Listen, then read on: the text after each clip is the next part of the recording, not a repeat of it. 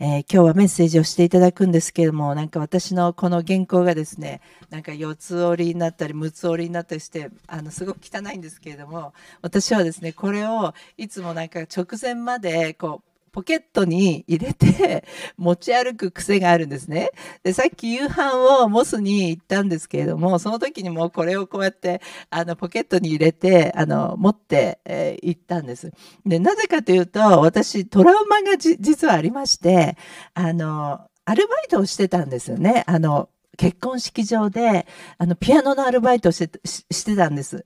ほいで、あの、リハーサルがあってね、楽譜を置いて、あの、リハーサルを、ピアノを弾いてリハーサルをするんですけれども、その後休憩時間があって、楽譜をそのままそこに置いておきましたらね、まあ、ある人が意地悪をしてですね、その楽譜を隠してしまったんです。で、なんか、私のそのアルバイトをなんか狙ってるね、音大生がいて、それで、そそれで、あの、私がもうそ、そ、そのアルバイトができなくなるように、あの、隠ししてしまったんですね。で、私結婚式直前になって楽譜がないことに気がついて、もうなんか真っ青になったんですけども、まあなんとか切り抜けることができたんですけど、ちょっとそれがトラウマになりまして、まさか皆さん私の原稿を盗まないと思うんですけども、隠さない、隠さないでね。あの、これなんかちょっとボロボロになりながら私ちょっと持って歩くっていう、あの、すいません。全然関係ない話から始まります。えー、今日はですね、えー、次世代を育てようということで、あの、皆さんと次世代を育てるということについて考えてみたいと思います。え？笑ってる。大丈夫？えー、皆さんはですね、その自分よりも下の世代を、えー、育てようというふうにあの考えておられるでしょうか？そういうこと考えているという人、ちょっと手を挙げてもらえますか？あ、結構、3 4、5、6、はい、結構半分以上の方々が 考えてないんかいみたいな感じですけどあの、考えて、えー、くださっています。でも今手を挙げてくださらなかった方もですね、ユース礼拝とかでメッセージしてくださったりとか、えー、フリースペースですね、本当に子供たちにいろいろお勉強教えてくださったり、皆さんよく、あの、助けてくださっている方々だなと思うんですけれども、まあ、どんなに若くてもですね、その下の世代っていうのはみんなあの、いるんですよね。で、実は、あの、つくしくんはですね、2歳半、まだ2歳半なんですけれども、えー、エマちゃん、0歳のエマちゃんをですね、ものすごく気遣っているっていう様子を見て、私すごく心を打たれるんですね。まあ、ハグをしてあげたりとか、あの、キスをしてあげたりとか、いないいないバーをしてあげたりとかですね。なんかエマちゃんがこう、何かを語りかけようとすると、あ、エマちゃん、あの、パパに抱っこしてもらいたいのとか、あ、エマちゃんが何とかって言ってるよとかって言ってですね、本当にお兄ちゃんとして、あの、次世代をですね、あの0歳をですね、あの、思いやっている、えー、そんな姿を見て、私はですね、本当に心が打たれる思いがいたしました。えー、子供をですね、育てている親ですね、あの、悩まない親はいないんじゃないかなというふうに思います。えー、実はこの間の日曜日もここですね、あの、ユースの親たちが集まって、あの、いろいろな情報交換をしたり、乗り合ったりするような時間を持ったんですけれども、もう本当にですね、親の心っていうのは、すごく揺れ動くんですね。私も、あの、子供たちが小さい時、教会に来ると、涙がこう、溢れて止まらないっていうことがすごくありました。で、本当に小さなことから大きなことまで、えー、すごくこう自分の心が揺れ動くんですね、親っていうのは。で、その時に一緒に働いていた宣教師の夫人がですね、あの、子供たちっていうのは、お母さんの心臓の中を走り回っているようなものだよねっていうふうにあの表現されたんですね。そういう英語の言い回しあるのかどうかはちょっとわからないんですけれども、えー、宣教師夫人がですね、そういうふうに言った時に、すごく私ぴったりした、あの、よく覚えてるんです。まあ、子供たちがあ困ってたり、泣いてたり、悩んでたりあ、いろいろな問題にぶつかっている時に、あの、親の方がですね、もう心臓がこうバクバクしてですね、その、ちょうどな子供たちが私の心臓の上をですね、走り回ってるぐらい、あの、親っていうのは辛いものだなっていうことを、えー、思うことがありました。えー、健康のことや成長のこと、心のこと、勉強のこと、習い事のこと、性格のこと、友達のこと、えー、心配しようと思ったらですね、いくらでも、えー、出てきます。えもう本当にですね、親っていうのはそういう子供のことを考えると、持たないなっていうふうに思うようなこともあります。え、聖書の箇所を一箇所皆さんでお読みしたいと思います。お願いします。では3、はい。その時、イエスに手を置いて祈っていただくために、子供たちが身元に連れてこられた。すると、弟子たちは連れてきた人たちを叱った。しかしイエスは言われた。子供たちを来させなさい。私のところに来るのを邪魔してはいけません。天の御国はこのような者たちのものなのです。そして手を子供たちの上に置いてからそこを去って行かれた。えー、まず第一番目にですね、子供たちが連れてこられたっていうんですね。まあ、子供たちっていうのは誰かが連れてこなければ教会に来ることができません。誰かが連れてくるんです。うん、まあ子供たちじゃなくても、イエス様をまだ知らない人たちは、イエス様を知っている人たち誰かが連れてこなければ、彼らはイエス様を信じることができません。えー、皆さん、どうでしょうか？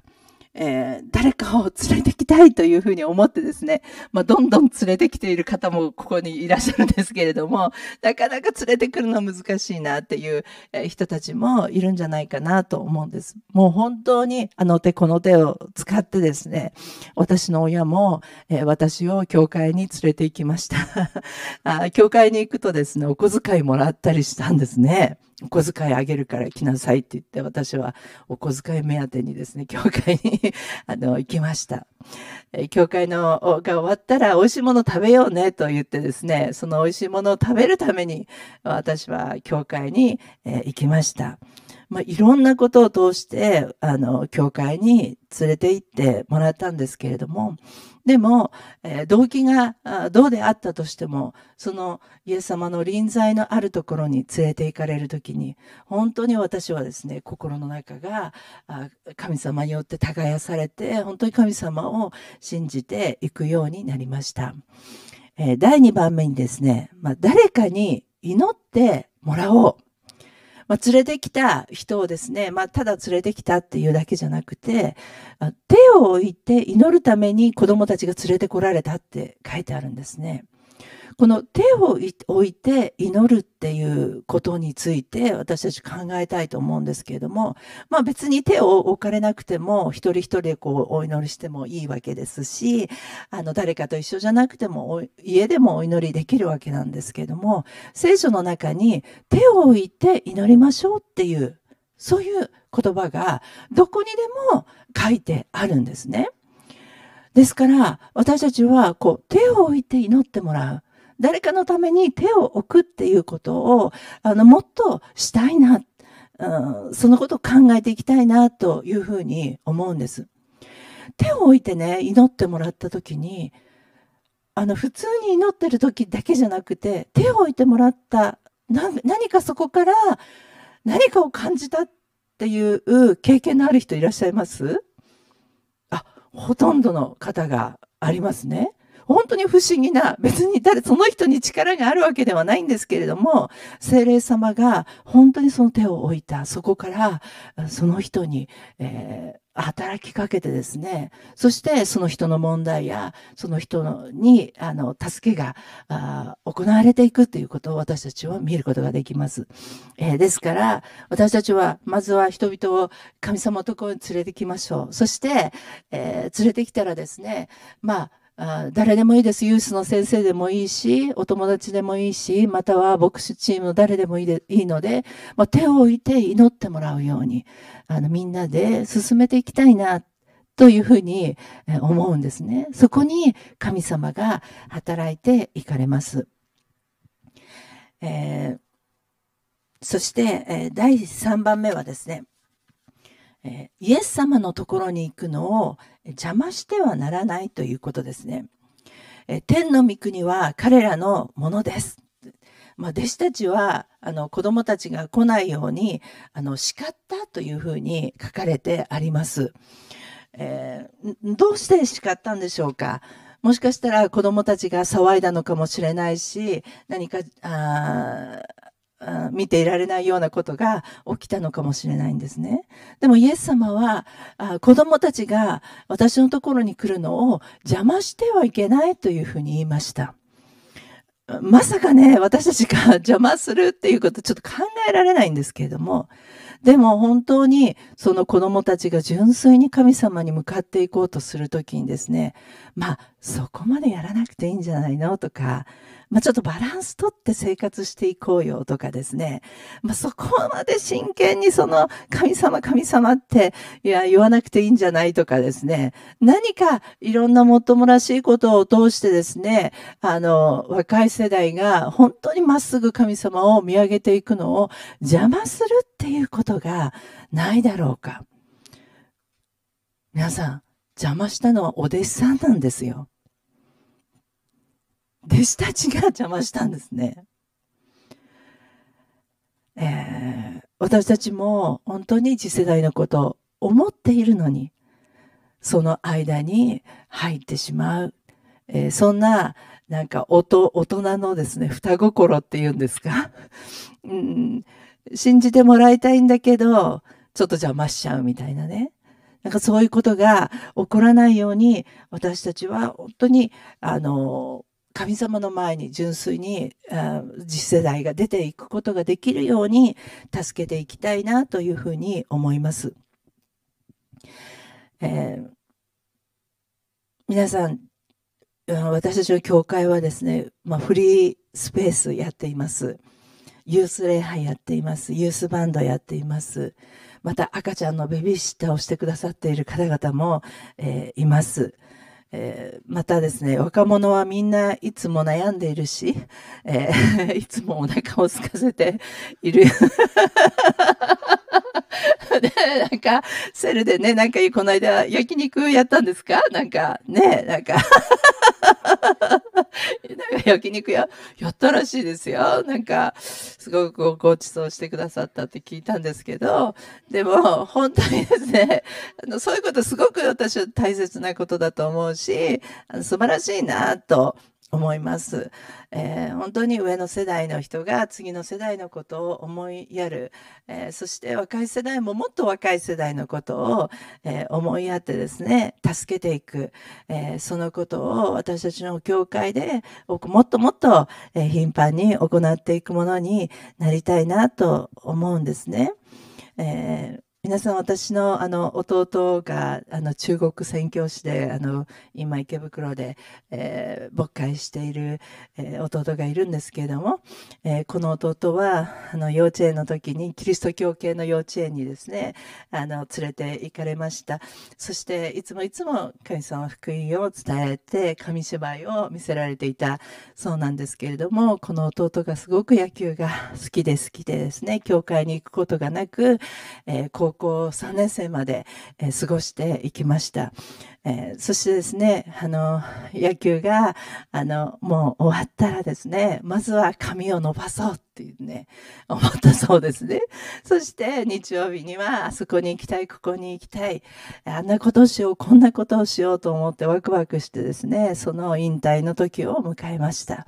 そして、引退の時を迎えて、次の日曜日にですね、彼はなぜか教会に行ってしまったっていうんですね。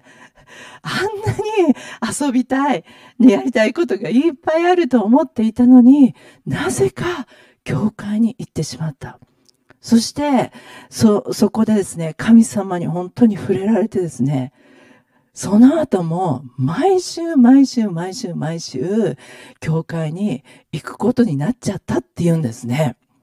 で、なんでそうなったかっていうと、その、えー、もう野球が終わって次の日曜日の朝ですね、幼稚園の時に 見せられた紙芝居が頭をよぎったって言うんですよ。どんな物語かわからないけど。そして、あ、私は教会に行かなきゃいけないって思ってね、教会に行って、そこからあもう全く日曜日はどこにも行かないで教会に行くことになったっていうんですね。そして次の週からですね、毎朝早く起きて教会に行って、教会の玄関を掃除し始めたっていうんですよ。不思議じゃないですか、皆さん。本当に小さい時にですね、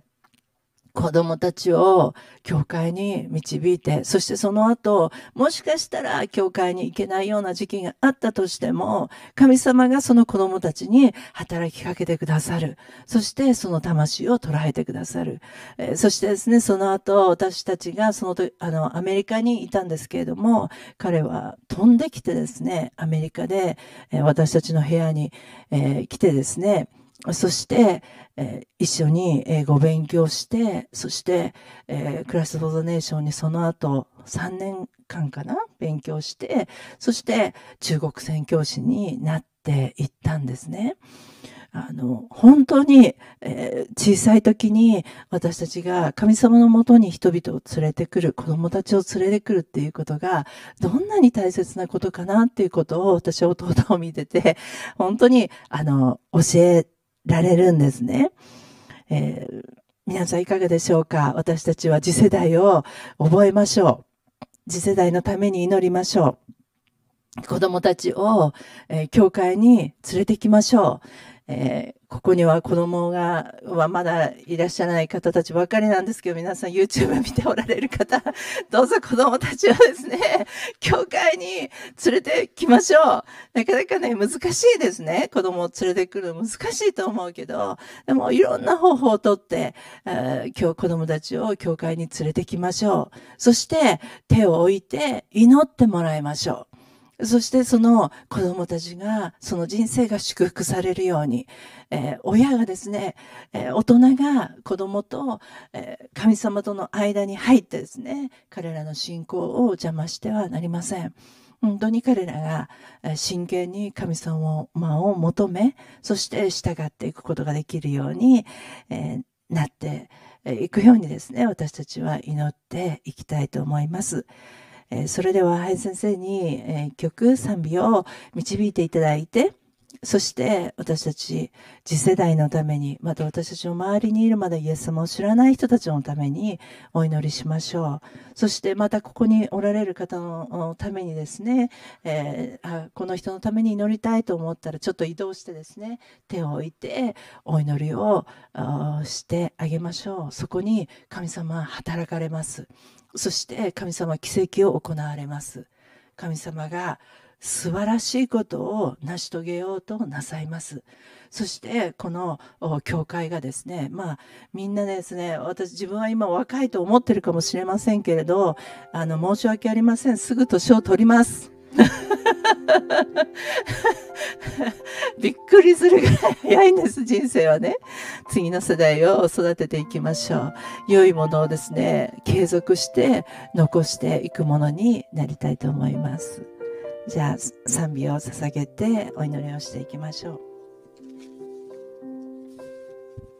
う。